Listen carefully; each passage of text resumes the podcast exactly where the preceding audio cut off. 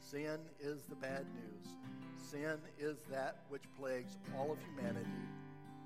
And the wages of sin is, is death. And the soul that sins shall surely die. We know that, right? We're all destined to die because of sin. Mankind is dead. And Paul in Romans 5 says this also. He reminds us in verse 6 of Romans chapter 5 that we were helpless and that while we were helpless at the right time, Christ died for the ungodly. For one will hardly die for a righteous man, even though perhaps a good man, someone would dare even to die. But God demonstrates his own love toward us in that while we were sinners, here we are, we're helpless, ungodly, we're sinners, we're separated from, from God, from Christ. And while we were in that state, verse 10 says, For while we were enemies, we were reconciled through the death of his Son. Much more, having been reconciled, we shall be saved by his life.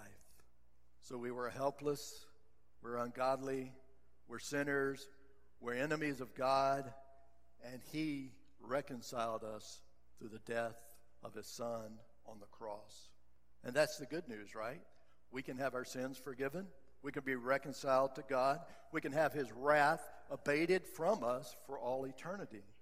As Paul said in, in, in Romans 5:11, we have now received the reconciliation.